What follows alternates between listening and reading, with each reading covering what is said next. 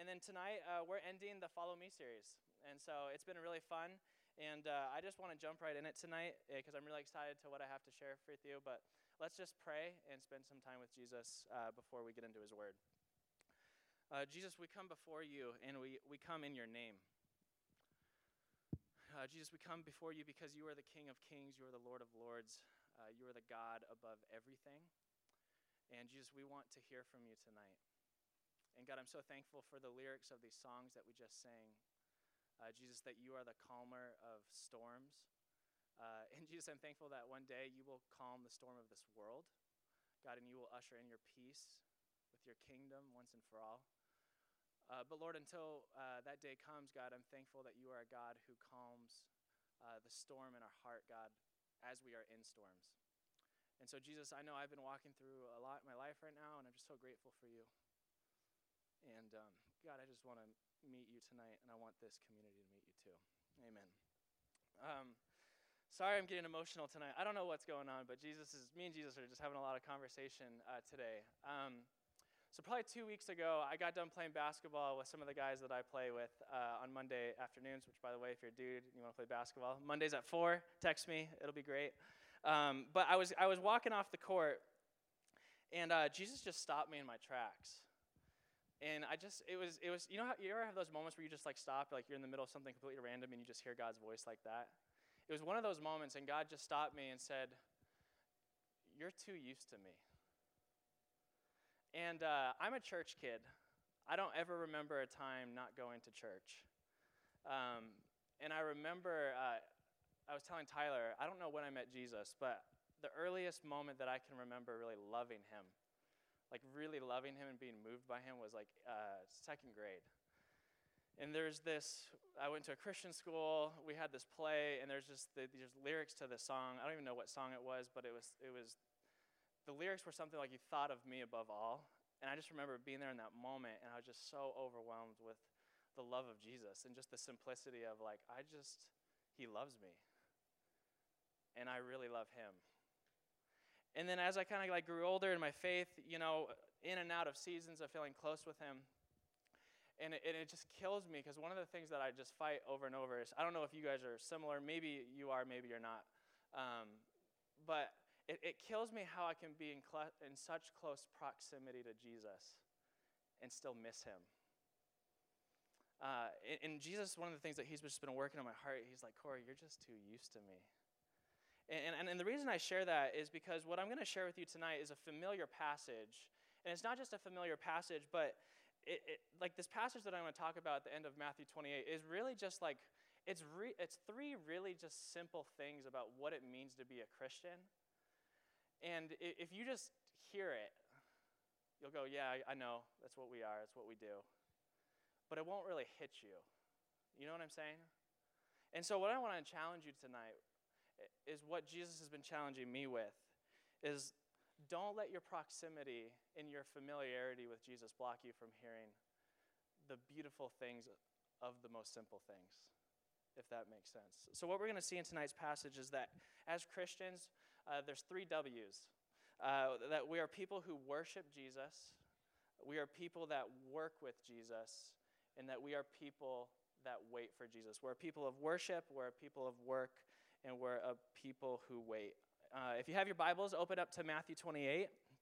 Um, so, Matthew 28, like, kind of, here's the picture. Here's where we are in the series. We're asking the question, what does it mean to follow Jesus according to Jesus in this series? I don't know about you. I don't want to follow a false version of Jesus. I don't want to follow a church version of Jesus. I want to follow, like, the real person, like Jesus himself. Like, that's my desire. I hope that's your desire. And that's what we're trying to unpack. And so, Brian Berger, who's the next gen pastor, uh, he, he had a great message last week. I was super thankful for that. Um, and it gave me just a night off to just to kind of be there with you. But Brian, he taught us about the ways of the kingdom. So Jesus, he, t- he had this line. He said, "Listen, it doesn't make sense to be in awe of Jesus and then to go learn from somebody else's feet about how to live." And so he kind of said, like, listen, as Christians, yes, we need to be in awe of Jesus, but we also need to sit at Jesus' feet. And so Jesus instructs his disciples in this new kingdom life that is totally backwards, upside down, inside out from the way that this world is. And so, kind of fast forward, Jesus kind of continues his life. Uh, he goes to the cross and he, he pays the penalty for his people's sin. All the ways that we've lived that don't measure up to his kingdom, uh, that actually stain the image of God that God has placed on us and in us. Jesus died for that. He rises again. And then he meets with his disciples one last time to give them a commission before he goes to the throne of God, before he sits down and rules all nations. This is the last meeting. Can you imagine this? If you, you've spent three years with Jesus, and this is it. And I don't know about you, but you're probably familiar with people's last words are always their most important words, aren't they? And so Jesus speaks to his disciples one last time. And so the first thing that we see is that as Christians, we are people who worship Jesus. Look with me at Matthew 28, verses uh, 16 through 17. So it says, Then the 11 disciples uh, went to Galilee uh, to the mountain where Jesus had told them to go. So, so Jesus like, goes ahead of his disciples. He goes to the Mount of Olives, uh, scholars think, which, by the way, you could go into your Google search bar, type in Mount of Olives. You can actually see the mountain where this happened. So he goes to the mountain uh, where Jesus had told them to go. I love this. When they saw him, they worshiped him. But some doubted. Now, pause, get in the scene for a second. Have you ever thought about how ridiculous your faith is if you're a Christian? What's happening in this moment? See, all throughout the Gospels, the Gospels, all throughout these uh, kind of stories that we're reading of Jesus, there's all these moments where like people like bow at Jesus, and and all throughout kind of the stories, it's it's never really like the word that's being used is never like worship. It's more like I'm kneeling before you. Like you guys seen like an old movie where like they kneel before a king. It's kind of like this. Like I just out of respect, I kneel before you because I know you're a man of position, authority, power. But at the very end of this, uh, at the end of this book, Jesus' disciples see the friend that they walk with rise from the dead, and they worship him. They bow down and they worship a human being as God. I was talking with uh, Ray before this, and I was just like, isn't it crazy that we as Christians, like if you just say it out loud, you sound absolutely crazy. Like, we think a, a real human being who is about 30 years old is God. Like Jesus, like, like could you imagine like what like somebody you went to middle school with? Like who stubbed like you saw him trip on the playground, right? Like you saw like you knew what type of hairstyle they had, the type of smile they had, like like if they like their personality, like like this is a real human being, Jesus of Nazareth, and they're bowing down and worshiping him. And so, what, what, what Matthew wants you to see, in, in all sorts of different things, he's trying to show you that, that Jesus is worthy to be worshiped, that he's the King of Kings and the Lord of Lords, and he does it indirectly. There's, there's kind of a couple things that I noted, noticed about this. One, uh, notice Jesus' attitude. Jesus receives worship and he doesn't reject it. So Jesus, like, not only do they bow down and worship him, but Jesus doesn't actually reject their worship. All throughout the gospel stories, you see like angels will appear to somebody, you know, people will bow down and worship. They like, hey, don't give worship to me. Like these people start giving worship to Jesus, and Jesus receives it. Jews only believed that one, like there was only one God that was worthy to be worshiped and they worship him, and Jesus receives it. There's something else that's really interesting uh, that Matthew wants you to see. He wants you to see Jesus receiving worship, but he also wants to show you that Jesus is God by his location. So at first, you just see Jesus on a mountain with his disciples. But if you're actually familiar with the Old Testament story, how did people meet God in the Old Testament? They go up on a mountain. And so, if you go back in the book of uh, Exodus, you have Moses who is called by God on top of a mountain and he meets the living God. And then the living God sends him away with a task, right? You fast forward to the book of First Kings, you have Elijah, this prophet. He goes to meet with the living God on a mountain. And then he's, God sends him away with a task. Then all of a sudden you get to hear and you're like, oh my gosh, the living God is on the mountain in the form of a human being named Jesus of Nazareth, and the disciples bow down and worship. Now, just let me ask you a simple question. When was the last time you worshiped Jesus? I really want you to think about it. When was the last time you worshiped Jesus? Because uh, one of the things that I've just been thinking about in my life and in my walk with the Lord is I've given a lot of thanks to Him. I've, uh, I've been in so many environments where people were worshiping Him. But I was at this uh, young adults event on Sunday night from one of our other congregations, and we were singing this line and uh, of the song, and it just said, "Jesus, I love you." And I was just sitting and I was singing these words, and I was just being brought to tears, because one of the things that Jesus asked me, he goes, "When was the last time you said that genuinely?" Because I had gotten so used to being in his presence. I've gotten so used to just hearing about his name. I've gotten so used to the songs. But I hadn't been able to stop and just worship Jesus. And I think this is really like, I really want to encourage you. Uh, I think there's so many things that actually prevent us from worshiping Jesus. One, uh, if you're like me, how often do you just get so caught up in how you are following Jesus that you actually miss the beauty of worshiping him? You know what I'm saying? Like I uh, like I'm a I'm a performance person. I'm like a like uh, there's always like a goal or a task, but like sometimes I'll just sit in my at my desk in my morning where I'm just like spending time with Jesus and I'm just running through all the ways of how I'm following. I'm like, am I doing this well? Am I doing that well? I haven't been doing that. And I realize I spend the first 10 minutes of my time with Jesus just confessing things, and I get so caught up in the how of how I'm following Jesus. Am I doing it right? What am I doing wrong? Oh, I'm not measuring up, that I actually miss the beauty of just worshiping Him like these disciples. And maybe that's you. And I just want to encourage you listen, if you have a mind full of how you failed, you will never get to worshiping Him. The way that you get over the failure in your life, the way that you get over the sin in your life, is not by looking to your sin, it's by bowing down and worshiping Jesus and seeing him as beautiful. And the reason I think we need to hear that, and one of the things that I've, I've just seen in my own life is that, listen, we can worship the experience of Jesus over actually worshiping Jesus himself. We can worship the experience of Jesus rather than worshiping Jesus himself. I was listening to a podcast and it was talking about how in American culture we, we're, we're really good at building experiences. And if, if the experience at this church is good, I'll show up again because I loved the experience. And, and what ends up happening is like, well, if I get bored, I'll just go to the next one. Or, or more personally, like if I get bored reading my Bible, if I get bored praying, I'm going to stop praying because that doesn't give me the experience. And one of the things that in my life and in your life you can measure is if you worship Jesus or if you actually worship the experience of Jesus is if you show up when the experience isn't there. And you lift your eyes and you give Jesus praise because he's God and worthy to be worshiped. But I don't know if you noticed in this passage, it said, so they bowed down and, wor- and worshiped Jesus, but there were others there who doubted. Now, it makes sense. Put yourself in the story. Uh, listen, your friend just, you saw him get crucified. you saw him die, literally. And then now he, he called you and you're on, he's on, you're on a mountain with him. And you're like, is this guy, like, is this happening right now? Like, so there's, there's these disciples there, like, some are worshiping and others are doubting.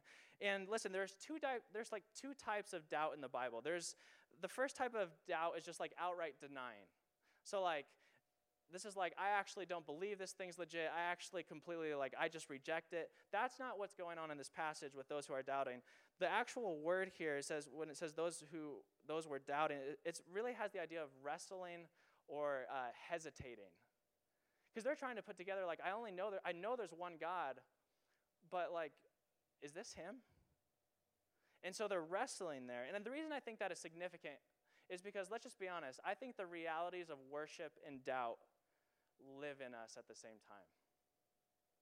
I was having a coffee with a, a young adult from this community, and he was just talking with me. He's like, I really do believe Jesus rose from the dead, like deep down. Like, I really do. I believe he's God. I believe he's worthy of worship, but I just really wrestle with doubt.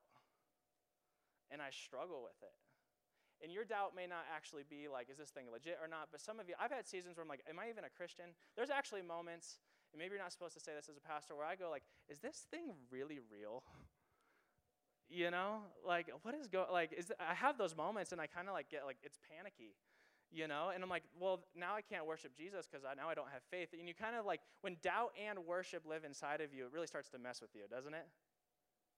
You might be doubt and suffering. It might be doubt because of your actions. It might be doubt because, like, your siblings losing faith. Like, I've seen family members that I have start to unravel, and I'm like, what the heck is happening? And it causes me to doubt, and I really struggle. And here's what I wrote down as I was reflecting on this because I thought it was really significant. Listen, your doubt doesn't disqualify you from worship. And your doubt doesn't make your worship fake. See, so many of you, when you're wrestling with doubt, even in a room like this, I've been here, I wrestle, I'm like, is like, God, are you even moving? Why are they, do they seem to be receiving you? Why do I not be? Like, what's going on? Like, and I'll actually pull out from worship because my doubt is what's driving my worship. But here's what I want to tell you. I think when, when you have worship and doubt both living inside of you at the same time, I think it's actually a deeper expression of faith. Now, here's what I mean. If you feel completely sure of everything that, you're, that you could be wrestling with, like you have no doubt at all, it's easy to worship, is it not? But when you have doubt inside of you, and you're really wrestling, and you go, God, I'm still going to worship. I think God goes, that's faith. Because faith wouldn't be faith if there was no need for faith. Do you get what I'm saying? So, what I want you to see is you have doubt and worship, and sometimes those both live inside of us. And I want to, I want to let you know your doubt does not disqualify you from worship, and it does not make your worship fake. It actually might be a truer expression of faith, so give your worship to Jesus. Make sense? All right, and here's why I think that's important. Only when you see Jesus as worthy of worship will you recognize the privilege of working with him. Only when you recognize the privilege of working with Jesus, and it starts with him being worthy of worship, you'll realize working with him is incredible. And that's the second thing that we see. One, uh, Christians are people who worship Jesus. And second, Christians are people who work with Jesus. Look at me, or no, don't look at me. Look at your Bibles. Look at verse 18. It says, Then Jesus came to them and said, All authority in heaven and on earth has been given to me. Therefore, go and make disciples or apprentices of me of all nations, baptizing them in the name of the Father and of the Son and of the Holy Spirit, and teaching them to obey everything that I've commanded you. And surely I'm with you always to the end of the age. One of the things that I just have been really thinking about lately is this fact that, like, God does not need you to do what he wants to do in the world. Like, have you ever thought about that? Like, like God doesn't need me up here. He doesn't need me up here. He could have anybody else do it.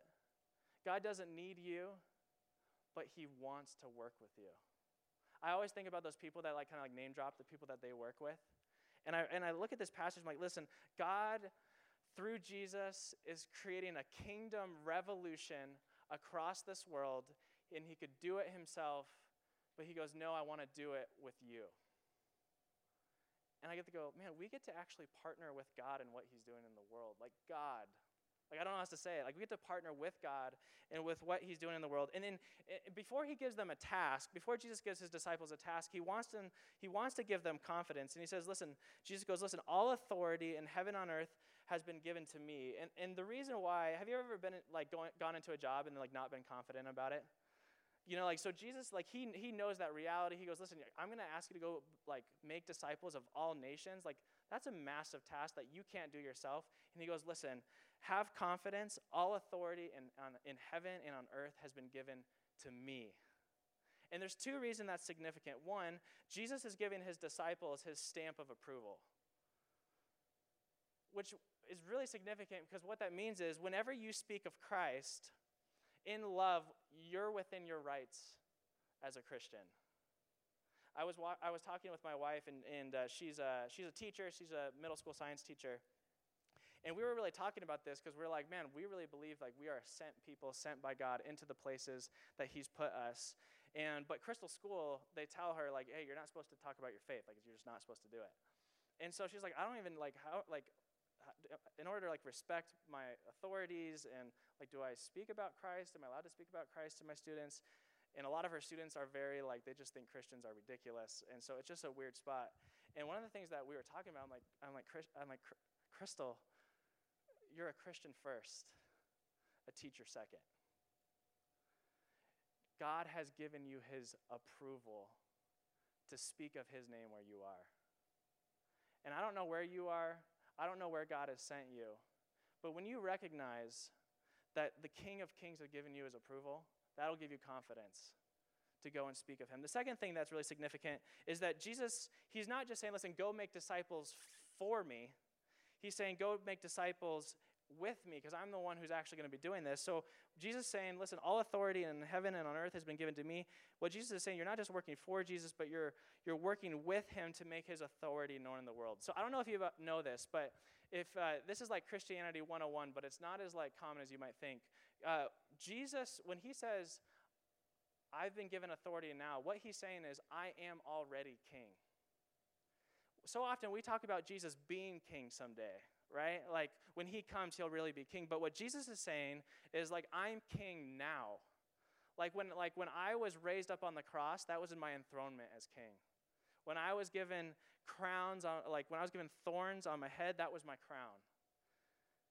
And when I was lifted up above all people, it was on a cross. And I don't know about you. I've asked the question. Maybe you're new to faith in the room and you've asked the question but it's a logical question. If Jesus is already ruling the world, then how does so much of the world not reflect that? Have you ever thought that? Like, if Jesus is already king, he says, All authority in heaven and earth has been given to me. How in the world is that not actually reflected in the world? And, and Jesus, listen, when he's saying that, he's not saying that the world is as it should be. What he's claiming is this is really significant that the project of what he's doing in the world only goes forward as long as his followers are taking it forward. I need to say that again. What Jesus is saying here is his authority and his kingdom only goes forward as far as his followers, you and me, actually take it forward. That's what Jesus is saying here. N.T. Wright, an author, says this. He goes, Those who believe in Jesus, who are witnesses to his resurrection, are given the responsibility to go, I love this, and make real in the world the authority which Jesus already has. I love that. Go make real in the world what Jesus already has. This, after all, is part of the answer to the prayer that God's kingdom will come on earth as in heaven. I love this. If we pray that prayer, we shouldn't be surprised if we are called upon to help bring God's answer to it in the world. And so, what Jesus is saying here is listen, listen, my authority, yes, I want all people all languages, everywhere to know, in your workplace, and I want kingdom realities to happen. But if you're going to pray, Lord, your kingdom come, your will be done, get ready to be called upon to actually go make it happen. And so I just want to actually pose the question to you what have you been praying for in your life that is about God's kingdom coming wherever you are? And what are you doing about it? What is God calling you to do to actually make his authority known in that place?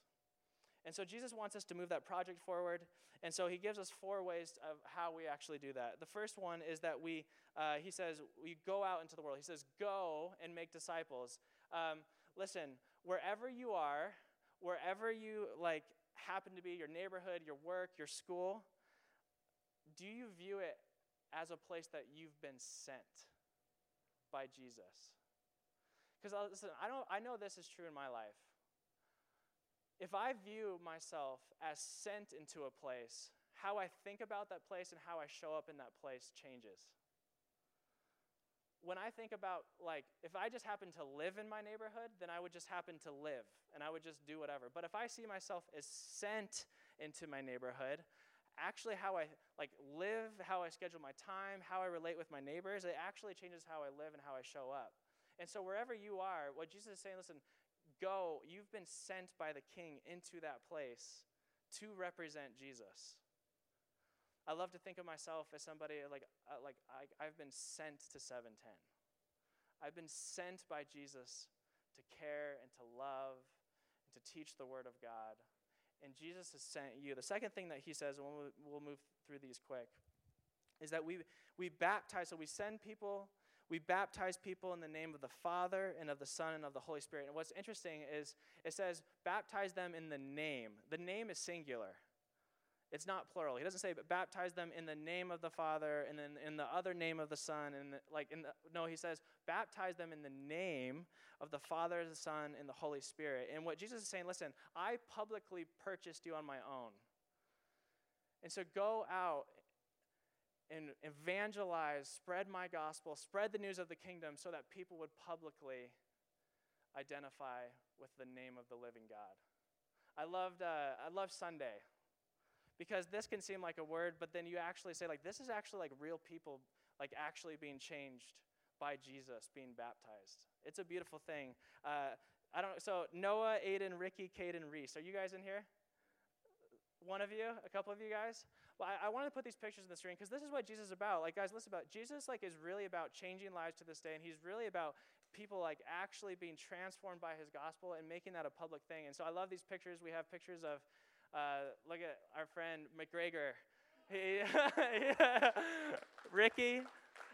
This is what's incredible about, go back really quick. What's incredible about this story is Kendrick a year ago was in that tub. A year ago, Kendrick was in that tub, being baptized, being branded with the name of God. And then here comes Ricky. And this is what Jesus is saying go and make disciples this is what's happening. So you have Ricky, incredible testimony of God changing his life. Uh, you, got, you, got, Reese here. Reese gave his life to Jesus uh, last winter camp. Absolutely incredible. Yeah, keep going, Aiden. Noah, Noah Car- I love Noah Carlo. I just feel like uh, Noah is, is so quiet and so sweet, and God's doing so much in his life. It's just been incredible. And so having that moment with him was so special. Um, keep going. Caden, my man. Caden uh, played basketball against Kendrick in high school, and now they're together worshiping Jesus side by side. It's absolutely incredible. It's great. But guys, you see, isn't this incredible? Real people in real places being baptized into the name of God. And that's what it's all about. And the last thing that Jesus says, he goes, listen, so you, you go make disciples, you, you baptize them in my name. And then he goes, and he goes, and then tell people to obey everything that Jesus commanded. And so what Jesus is saying, listen, it goes from being in that tub to going out in the world and actually living a lifestyle that is truly a kingdom lifestyle. I, I love this because it said, it says, Jesus says, teach them to obey everything that I've commanded, not some things. Uh, have you ever uh, have you ever ha- have you guys heard of like the Tom- Thomas Jefferson Bible? You guys heard of that Thomas Jefferson? Like, so one of the things that he did was he he got a Bible and uh, so he cut out all the things he didn't like. And he literally literally cut them out, and then what was left was all the things of Scripture that he loved. And it's it's really comical until you realize that you do the exact same thing. we just do it mentally.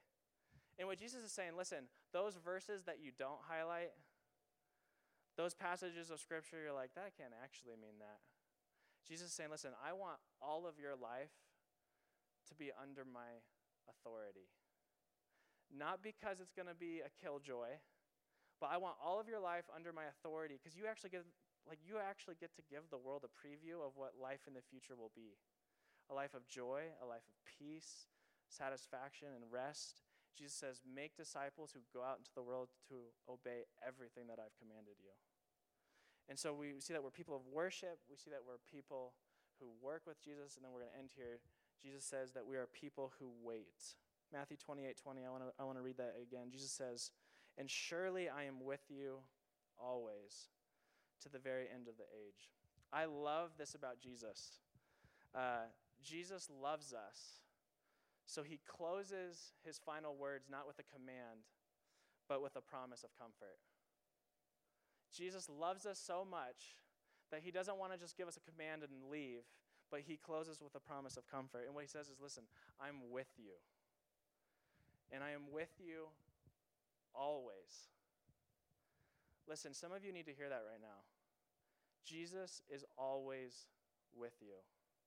not just when you're being a good Christian, not just when you're being a good person. Jesus is with you in your mess, He's with you in your storm, He's with you in, in the struggle. And then it says, I'm with you to the end.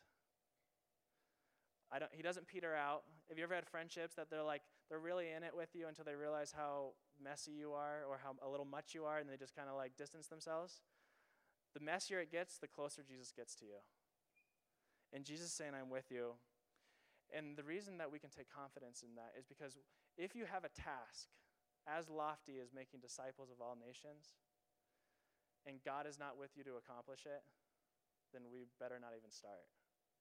So, what he's saying is listen, I'm with you, be comforted, and I'm with you, which means I'm going to empower you to, to, to do what I've called you to do. And listen, I want to tell you, as you go, and as you go into the places that God has sent you, like he's with you there. He is with you there. I want to I want to end with a verse that I think could just kind of be an, a prayer for us as a 710 community tonight before we go into worship. Uh, I was reading this morning Zechariah 8:23, not this morning, a couple mornings ago. I'm reading through Zechariah and I'm like, I have no idea what's going on this whole book. And I get to verse 8, chapter 23, uh, or uh, chapter 8, verse 23, and I think about this through the language of the Great Commission that we just uh, that we just read. he says, "This is what the Lord Almighty says: In those days."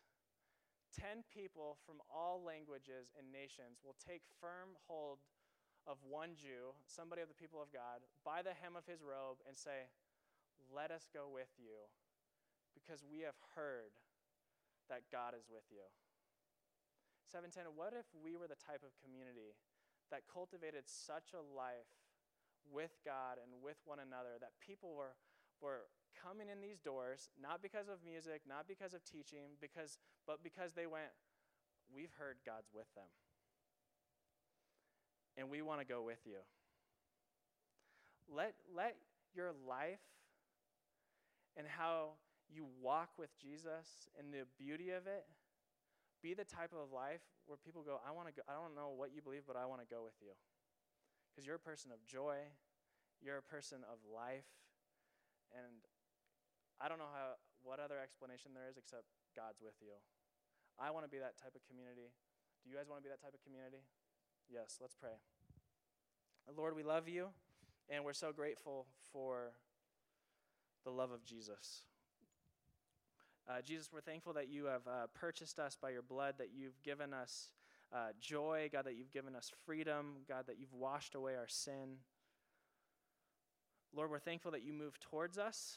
Um, God, that you forgive us and empower us, and God, and then send us out into the world as your ambassadors, God, as your representatives. In Jesus, I pray, God, as we enter into this time of worship, um, God, I pray that you would show us that it's just really good to worship you. And the parts of our heart, God, that are holding us back, God, whether it's doubt, whether it's cynicism, whether it's discouragement, whether it's even unbelief, uh, Jesus, I pray that you would free us just to worship you. Because, Jesus, I know in my life, uh, the best times of my life have been when I've just laid it all aside and just worshiped you. And so, Jesus, we praise you. Jesus, you are the King of kings. You are the Lord of lords. You are on the throne. You are ruling all nations. God, as we speak, Jesus, your name cannot be overcome. And we bow down in your presence and we give you your praise. We love you, Jesus. It's in your name that we pray. Amen.